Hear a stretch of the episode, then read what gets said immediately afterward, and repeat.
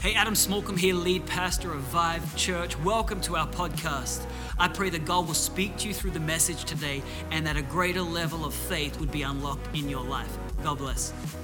My goodness, how good it is to gather with the saints and glorify our God. Isn't it great to be gathered together? I want to welcome you to Vive Church and everybody who came out and found a seat everybody who's online or in another campus joining us today. We're so glad that on the second Sunday of the year, you decided to be in church. That's great. How many people are two from two? How many people have already got perfect attendance?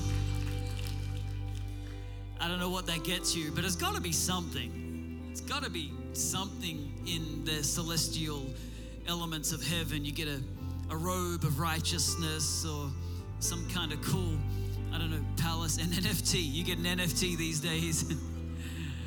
amazing, amazing. But if you've caught us for the first time, welcome.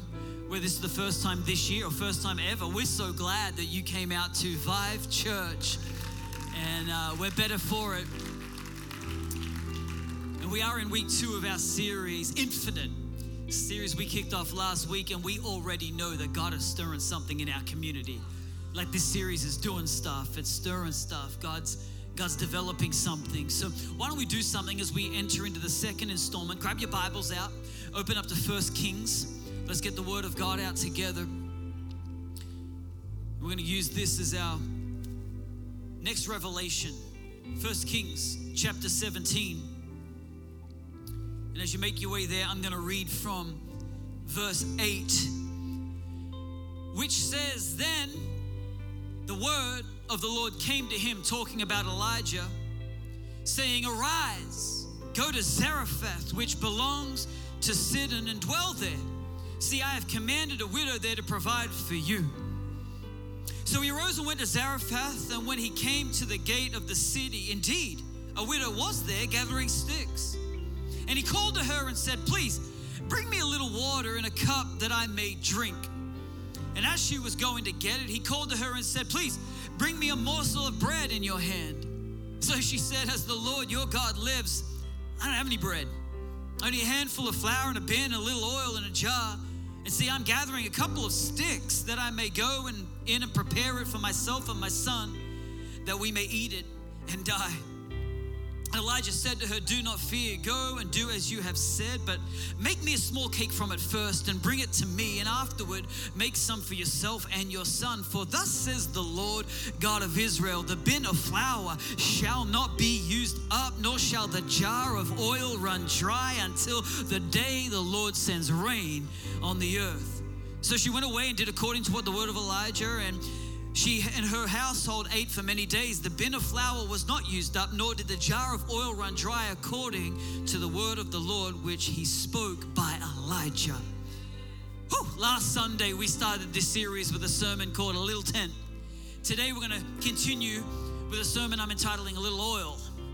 A little oil. A little oil. A little oil. A little oil. As Brandon says, oil. No I in that, just oil. Little oil. Come on, turn to your neighbor and say, little oil. You got a little oil in you. And because we are fasting in this season, let's go ahead and pray. God, we love you. Jesus, we glorify you. Lord, we magnify your mighty name today. God, we know that today is a strategic day in your mind for what you want to put in your people. So, God, as your people, we ready ourselves and we open our hearts to receive and digest everything that you have for us. God, we're hungry for you. God, we have an appetite for more of what you've got. So, God, we give you permission to release it that it will change us. We pray this in your mighty name. Amen. Amen. Amen. God bless you, church. Go ahead and find a seat. Thank you, Vive Worship. Outstanding. Amazing, amazing stuff. So here we are, church, nine days in, not only to the year, but in the nine days into the fast. How are we all doing? How are we doing? Nine days in a 10 day full fast. I'm not going to really ask you how you're enjoying it. Uh, some things need to be endured, not enjoyed. And uh, I, have just been I've been watching my some of my staff members who have been also uh, fasting with just water, just water for the last nine days straight, and uh, they're you know, they're not looking like they're enjoying life at all, to be honest with you. Uh, but the breakthrough is worth it in Jesus' mighty name. In Jesus' name, and and and and we're getting there. Actually, I asked, I asked someone this morning, "How you doing?" They're like, "This is the hardest thing I've ever done." It's the hardest thing I've ever done. I, I, they, they said they, they often thought they would never be able to miss a meal, let alone nine days, no eating. And it got me thinking, what, what are some, what's the hardest thing you've ever done? I wonder what that is. What's the hardest thing you've ever done? I wonder if, if maybe there is a connection between doing hard things. I think, we're, I think we're actually designed to do hard things. I'm convinced we're designed to do hard things. Whether it's doing something hard or facing something hard, I don't know which one's harder or which one's easier. Like, for example, well, you know, it's always hard if you had to break up with somebody, but what about the one being broken up with? well, what's, what's harder? What about letting go of an employee that you like or being the employee that got let go? Which one's harder? Maybe it's a difficult conversation. For instance, waiting for a marriage proposal, that can be difficult because you don't know how long that's going to be. When is that going to happen? When's that spouse going to come? This can be difficult, but just think for a minute the person who has to make the proposal. And I'm not just saying asking the spouse, the, the, the, potential spouse, you should know. That should be easy. Like if you're asking somebody and you don't know, think about it, okay? Pause, back up, get to know each other a little more. Make sure you know because you should know the ring size. She should be pretty much leaving it obvious. Ask me to marry you. I'm not talking about that. I'm, I'm talking about asking dad. Hello? I'm talking about the, the, the, rite of passage. And if you're trying to ask someone to marry them without asking the father, don't be a sneaky little whatever you are. Don't do that. Don't go down the back door. Don't go the back route. Go straight on. Be a man. Ask the father, whoever the father figure is in that situation, get the permission. Because it's a rite of passage. It's a rite of passage. In fact, I think it's probably one of the hardest things I ever did. I had to ask Kira's father to marry her. It was awkward. It was so awkward. We didn't talk all that much. I mean, we talked, but it wasn't like we just had talks. And and I thought I didn't know how to do this. There wasn't any guidelines. I didn't have any rule book. There was no. I didn't think there was Google back then when we got married, and and so there was no way I could cheat sheet on how to propose and ask, you know, your father-in-law for daughter's hand in marriage. And so I had to make it up. I know. I know the best thing to do. Let's do it around food. Let's let's go out. And I I decided breakfast so that I didn't have to churn over it all day long, you know, and wait for dinner and get anxious, you know. So I thought, breakfast, first thing in the morning, let's go. So I asked him out for breakfast. He thought that was weird. We'd never had breakfast together ever. And so, and so we're sitting down at breakfast, and I didn't even know how to time it during the meal. Do we wait to after the meal? Do we do it before the meal? I really like bacon, so I didn't want him to be upset with me, and then I don't get to eat my bacon, you know. So I just decided let's eat and then let's chat, and and, and then I couldn't wait, so I was like, I just started with my speech. I said, Hey, hey, Steve, you, you know I really love your, your daughter, Kira, and he's like, Hold up, uh, can I get some ketchup, ma'am? And, and I'm like, What are you doing? Like I'm trying to do a thing here, and and then every time I go to ask, he would interact with somebody else, and he would interact I think he was having fun. And then when it came down to me asking, he's like, I, I can see this is difficult for you. I said, Yeah. He's like, Well, think about for me. I hadn't thought from the other end.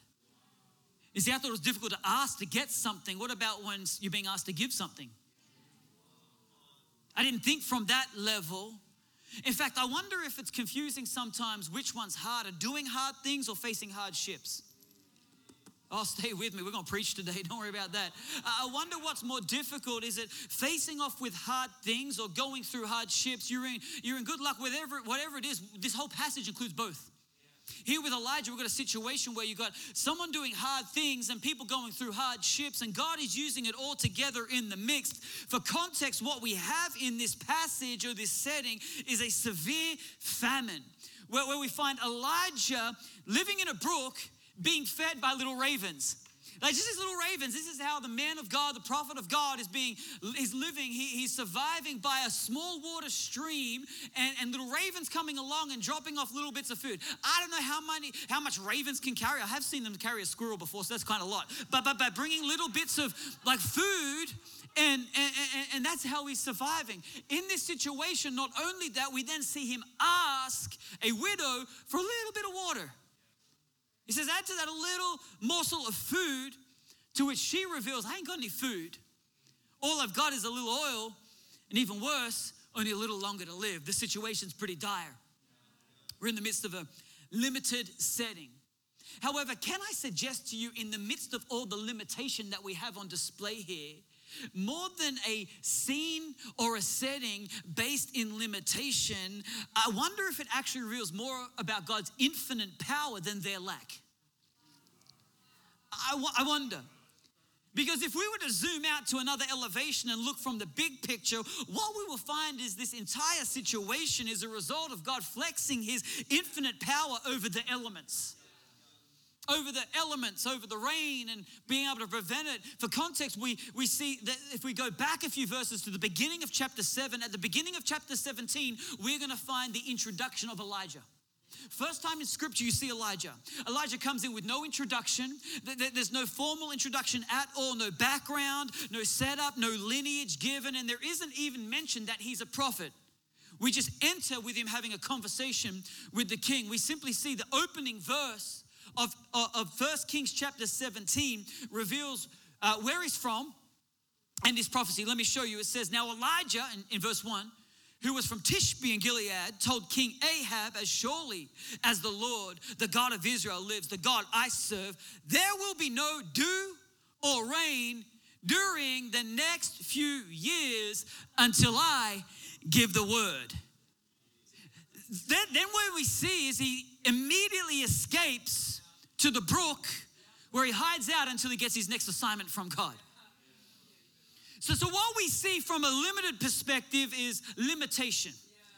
But if we go ahead just for a second and we zoom all the way out, we see that this is actually God revealing His infinite power to hold up the rain. He can affect the elements, He can do it. He can cause a famine to dry things up. God does this all the way through Scripture, by the way, flexes His infinite power we see it with Joshua when he holds the sun to stand still in the sky, giving them extra daylight hours so they can have victory over their enemy. We see it with Moses in the Red Sea, that God causes the Red Sea to stop dead still so that the Israelites can escape Pharaoh. We even see this with God Himself in Jesus.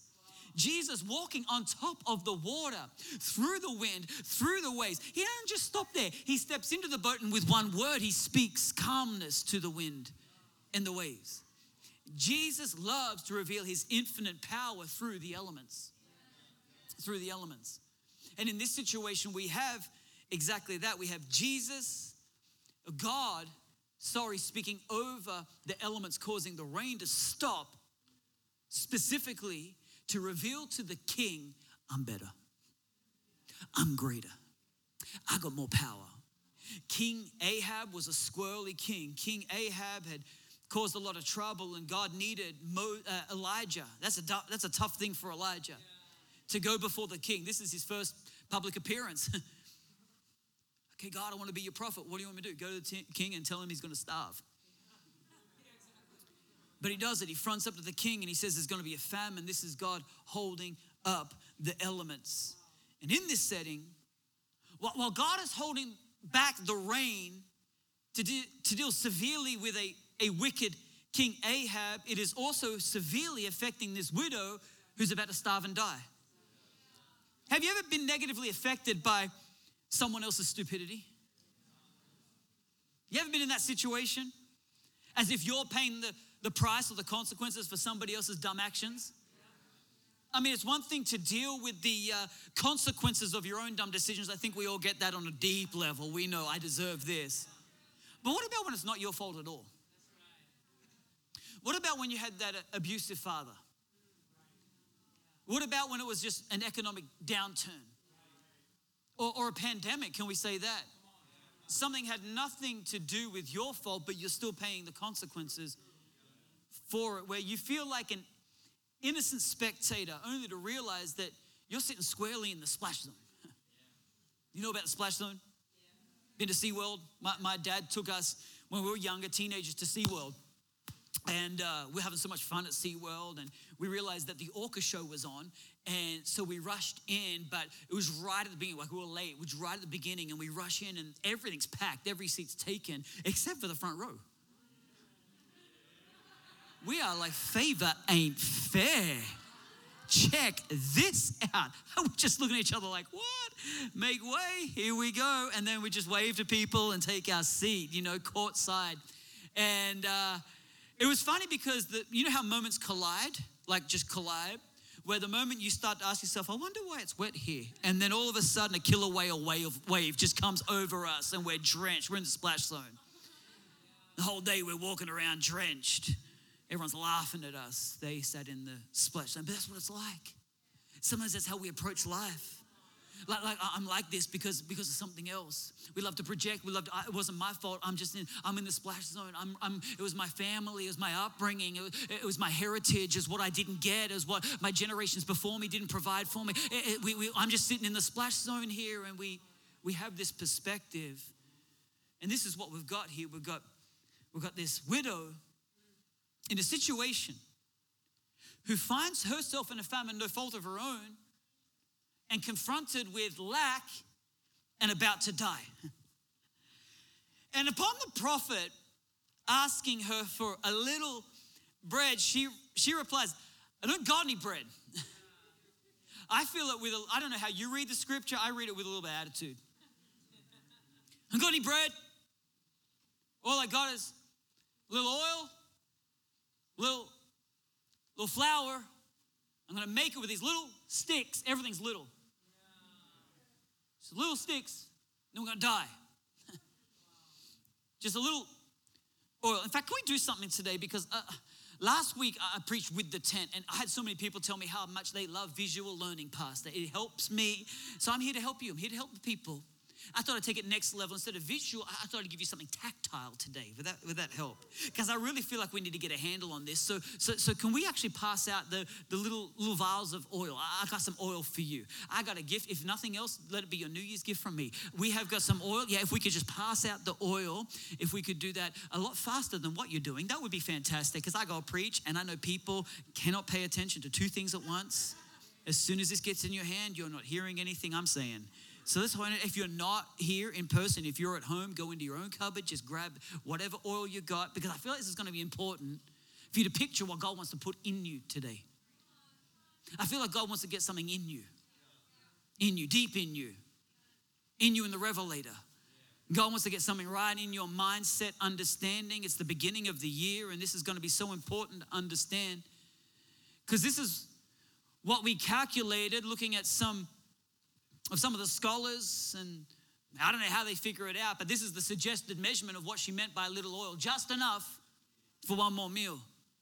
Just a little bit, not even a full jar, just a little bit of oil. Once you got that oil, just hold up that little oil. Just a little bit. Can't do a lot with this. In fact, when you look at this, you, you kind of see how much is missing more than how much you got. Not in a full jar. What is this church? Can't even give us a full jar of oil? Preaching generosity. Just a little, little oil. This is, this is, all she's she's got, she's got, she's got the jar with the potential to hold more, but it's just got a little, just a little bit, just a little bit left. This is the this is the reality of her life that all she's got left is a little, a little oil to use. And this is what's confronting is that Elijah is asking for the little she's got. In fact, whether you actually put this on your mantle later and you use it to reflect on the sermon or you just use it, it's got many uses. It's useful. It's a good gift because oil can be used in so many different settings. Did you know this? In fact, the Bible reveals so many settings where oil is used. For instance, right here, oil is used in cooking. We can see that. It's used in many different aspects and, and dimensions of cooking in the Bible. However, in a similar situation with Elisha, Elijah's protege, and a widow, we, we see it's very similar, but we see oil was a means of trade and provision. Among its many other uses in scripture, we're going to see in Exodus 27 that oil was used in the tabernacle to provide light says this in verse 20 command the people of Israel to bring you pure oil of pressed olives for, for the light to keep the lamps burning continually. And we also see that oil is used for healing. James 5:14. Maybe you know this one. Are any of you sick? You should call for the elders of the church to come and pray over you, anointing you with oil in the name of the Lord. My wife does this all the time. She has like a little, like, like a little like side stash of oil she keeps in her purse, and she's whipped it out many times. Like we've had people, we've been at dinner, and someone's like, "Yeah, I haven't been feeling well." She's like, "Bam!" and she's getting, the, she's just wiping them, and she's praying for them. She believes there's powerful stuff. She's casting demons out with oil. In a similar vein, oil is used for anointing of authority and leadership. In 1 Samuel 16, we see this with David. When David was anointed by Samuel, it says, So David stood there among his brothers, and Samuel took the flask of olive oil and he brought it and anointed David with the oil. And the Spirit of the Lord came powerfully upon David from that day on. Oil is significant. Actually, oil in the Bible, throughout the Bible, represents the Spirit of God and the power of God. Even when Jesus is talking about the outpouring of the Holy Spirit, it's in reference that he will be poured out without measure. In similar vein to Elijah and Elisha's miracles, where the oil kept flowing, it didn't stop flowing. Jesus wants you to know that's the same with the Holy Spirit. It's not a limitation, that's enough. No, no, he's just pouring, he's pouring, he's pouring, and it's flowing. And if you can receive it, you can have it. This is what God wants you to know. This is how the Holy Spirit is pictured like oil, like oil, like oil.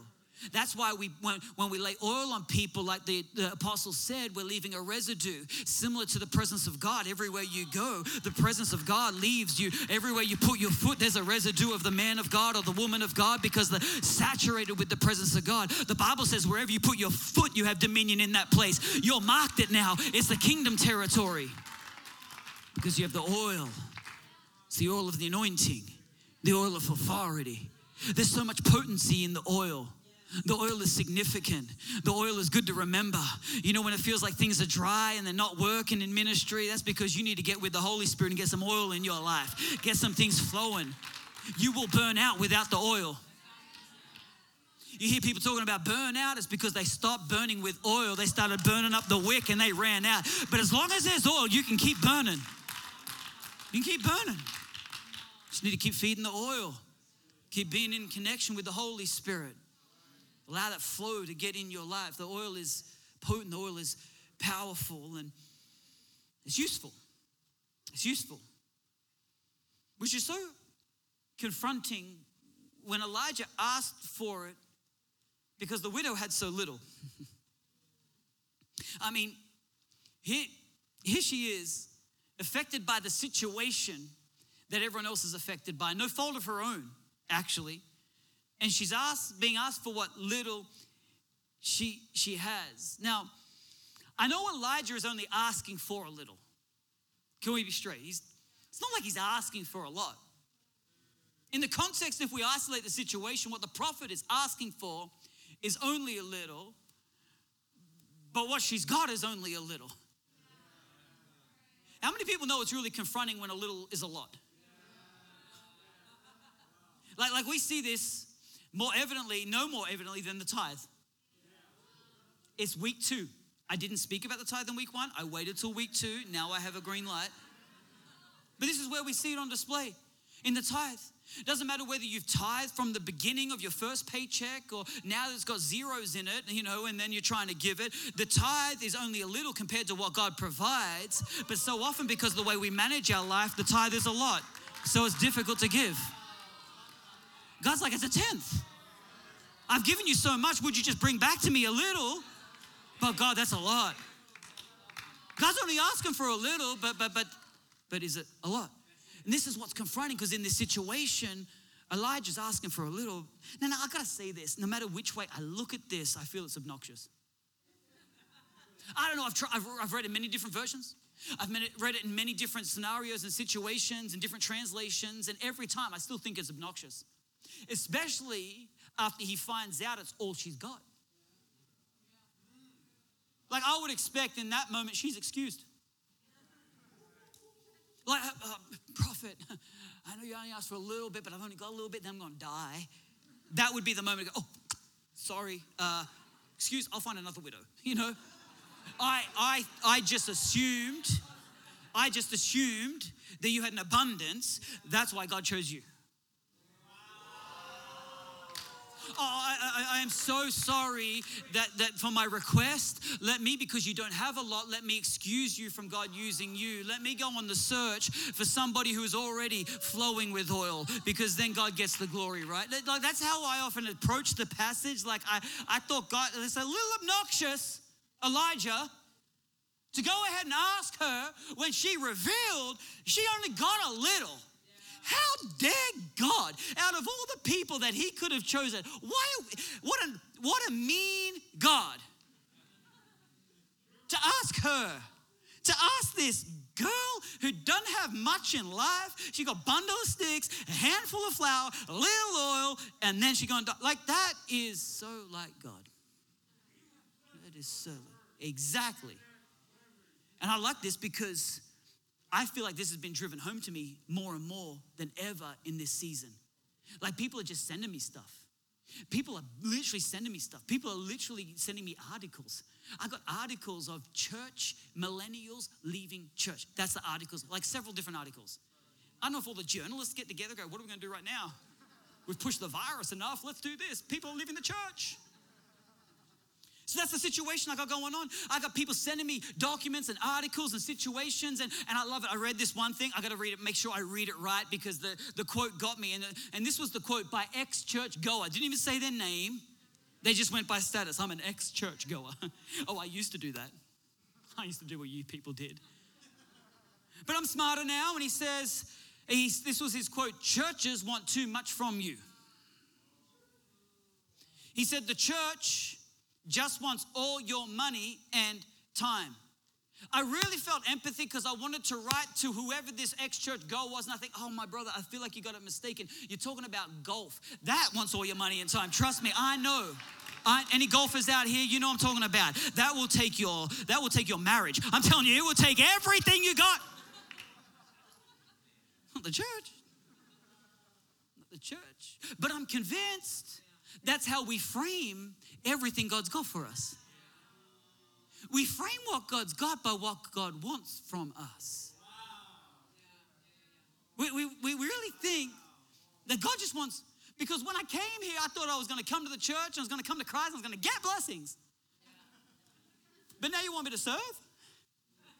And you want me to give? You want me to show up every week?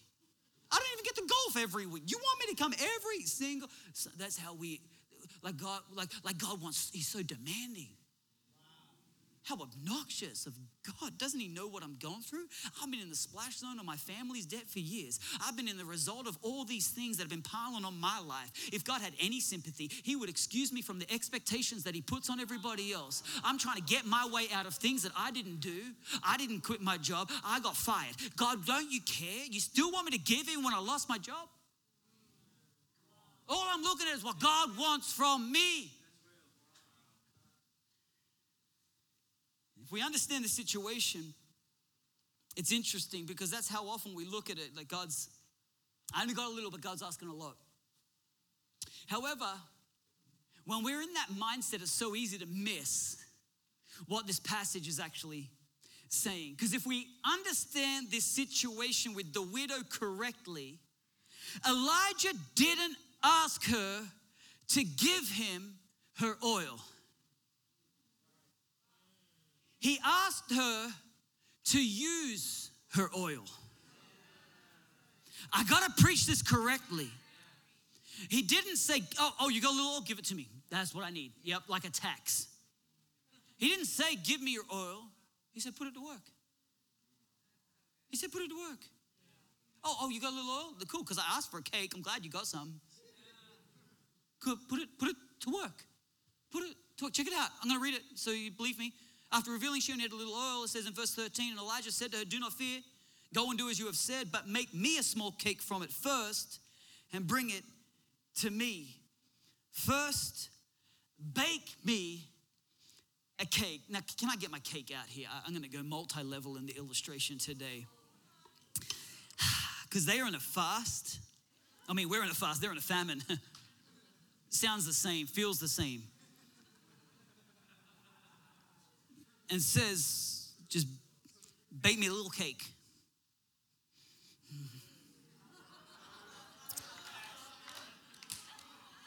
I didn't know you could spontaneously salivate. I didn't know that was a thing. I've seen my dog drool, but you know, this smells good. It feels good. It's it's spongy. It's like fluffy. Like like the the the texture. You know, it's interesting you'll go through seasons where you'll see things from another vantage point, right? Like I've never spent this long holding cornbread. Usually doesn't last long in my mitts, you know what I mean? It's like from the plate to the mouth and that's it. But just to feel it, it feels dense. It's got the makeup's actually fascinating. Pastor Vance, come up here. Aaron, come up here. Up here. Just come up. Just come up here. Just, just break that open for me. Break it between you. Like break bread. Like, like it's communion. Oh, doesn't that look good? Go show somebody. Go show, break it. Break it in front of them. Just, just break it in front of them. For, how many people have been fasting for 10, nine days now? Go find someone with their hand up. Go and just, just, just break it in front of them. Just, just let them smell the, the texture, the composition. All right, sit down. Sit down. The composition. It's, it's fascinating because it doesn't look like oil. It doesn't look like oil at all like, hey, stop eating it. Can you put it? Give, give me one piece. Give me one piece. Just give me one piece. Give me one piece. Yeah, yeah, yeah, yeah. Put it on here. This doesn't look the same as this. It doesn't look. This looks limited. But trust me, it's in here. It's in, it's in the mix. It smells delicious. I mean, maybe it's hunger that makes you appreciate these things. I, I don't know. But, but I'm thinking about the composition of the cake for a moment and what goes into making a cake is actually kind of fascinating. You need a few raw elements. That's what you need. You need oil, you need some flour, probably a couple other things. I'm not a baker, but but but but heat. You need heat. That's why she was getting the sticks. You need the heat. And out of that cake, it's amazing. Cake comes from that. And it's so interesting that maybe we have some elements for something, but we're just seeing it as the raw element. See, this comes from this. This, this is in this. You don't see it, but it's in it. Everyone say in it. I wonder how often we disqualify the little we have because we see it in its raw element as oil, but miss the fact that God has other elements or other ingredients and he also has the heat to make something from it. Stay with me, stay with me. I know I've gotta bring this to an end, but this is gonna get good. Because we still see it as oil. We're, we're, we're limited. We just see it as oil. We see it as a, a little, little bit of oil. The God, you want more from me? You really want to, you're really gonna ask me for the little that I've got? How obnoxious God. You know, in this this series, I'm trying to remind us that God is infinite. That's really how I want to start this year. I want to remind us that God is infinite, meaning there's no measure, there's no limit to God. The, the subline is God is in it because I love this because in it is in infinite. It's so cool. The levels on this series is going to blow your mind by the time we're done, but God is in it. Like the oil and the cornbread, God is in it. Whatever God wants from you, He's in it. He wants to be a part of it. He's in it. But don't miss the fact that in the finite, He's also in it. He's not just in the celestial skyscape, He's also in the finite elements that go into making a cake. God's in it. God's in the molecules, God's in the small, God's in the details, God's in it. And, and I think it's important for us to understand that God actually works most evidently through the finite. Because while God's in it, if you miss something at the beginning is he wants to bring I into it too. He, he wants to bring me in it. That's the purpose of God. More than even just revealing that He's in it, He wants to bring you in it. That's how God works. This is how God reveals himself is that his whole goal is to bring you into his plan to redeem humanity. God can do anything. Did you know this God can do anything? He's infinite. We, have already established that. There's many indications through the Bible of miracles where God just does stuff because He's God. He needs to get stuff done. Like in this situation, God did not need to use a widow. God could have literally caused an olive tree to bring up through the ground, all of a sudden mature, for all the olives to fall off. They make a press, they make the oil, then they eat the cake. But God's like, in my creative ways, how can I actually get? Because you've got the widow who thought she was just in the splash zone of life. You got the widow who thought she was just an innocent bystander about to live her life out and die. Something else is going on in there. But God is so big. God, in His infinite plan, He has got levels to it. Yeah, He's trying to show Ahab something, but at the same time, He's trying to teach the prophet. And at the same time, He's trying to bring a widow to be the least likely provider for the miracle for God's servants. God is trying to do something very difficult with just a little. Gets this great glory. See, you're busy looking at it as just oil, disqualifying it because it's oil. What if in, instead of seeing it as a, as a little oil, I'd see it as essential oil? Instead of disqualifying the little, I would see it as essential. I'd like you to see you make cake without oil. I'd like to see you do it with just flour. Just go ahead. Big flat old crappy thing. No, no. I, guys, like you're so busy disqualifying just the little you got, but it's essential to the whole mix. It's essential to the whole mix. You're so bitter, wondering why God wants from you all the time. God's like, I'm trying to invite you in with what you've got. You're disqualifying what you've got, but God's like, you got something, bring it to the mix. I want to include you in the journey. God just wants from me. No, I want for you to be in the mix, to be a part of the miracle, because I'm moving on the earth and I'm changing things and I'm stirring things, and I want you to be a part of it. I want you to have the reward of saying, I was in that. God gave me something. It's only a little, but it's essential. You ever sat through an essential oil seminar? You will be convinced by the end that there are oils you're lacking in your life. that there are daily oils you need to ingest, there's things you need to rub on your skin. You, you you... God's trying to remind you there's oils you're missing. You've been, you've, been, you've been missing the oils you've got.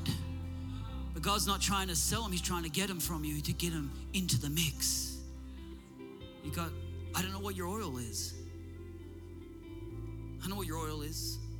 Oil is just an indicator of what it is that God's calling on you to give.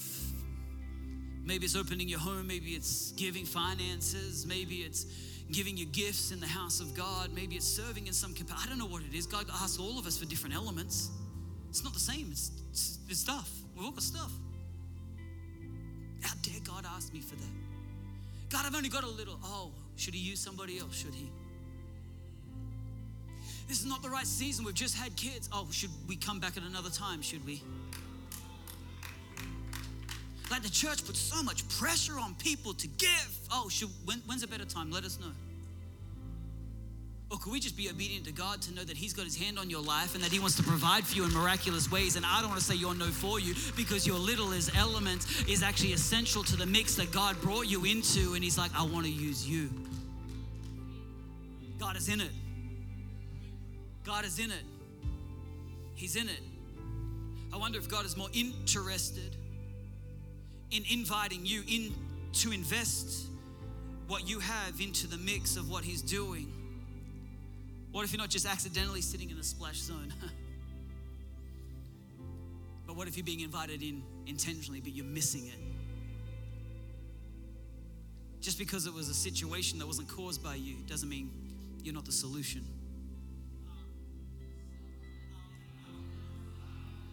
We've been conditioned to say that wasn't my fault.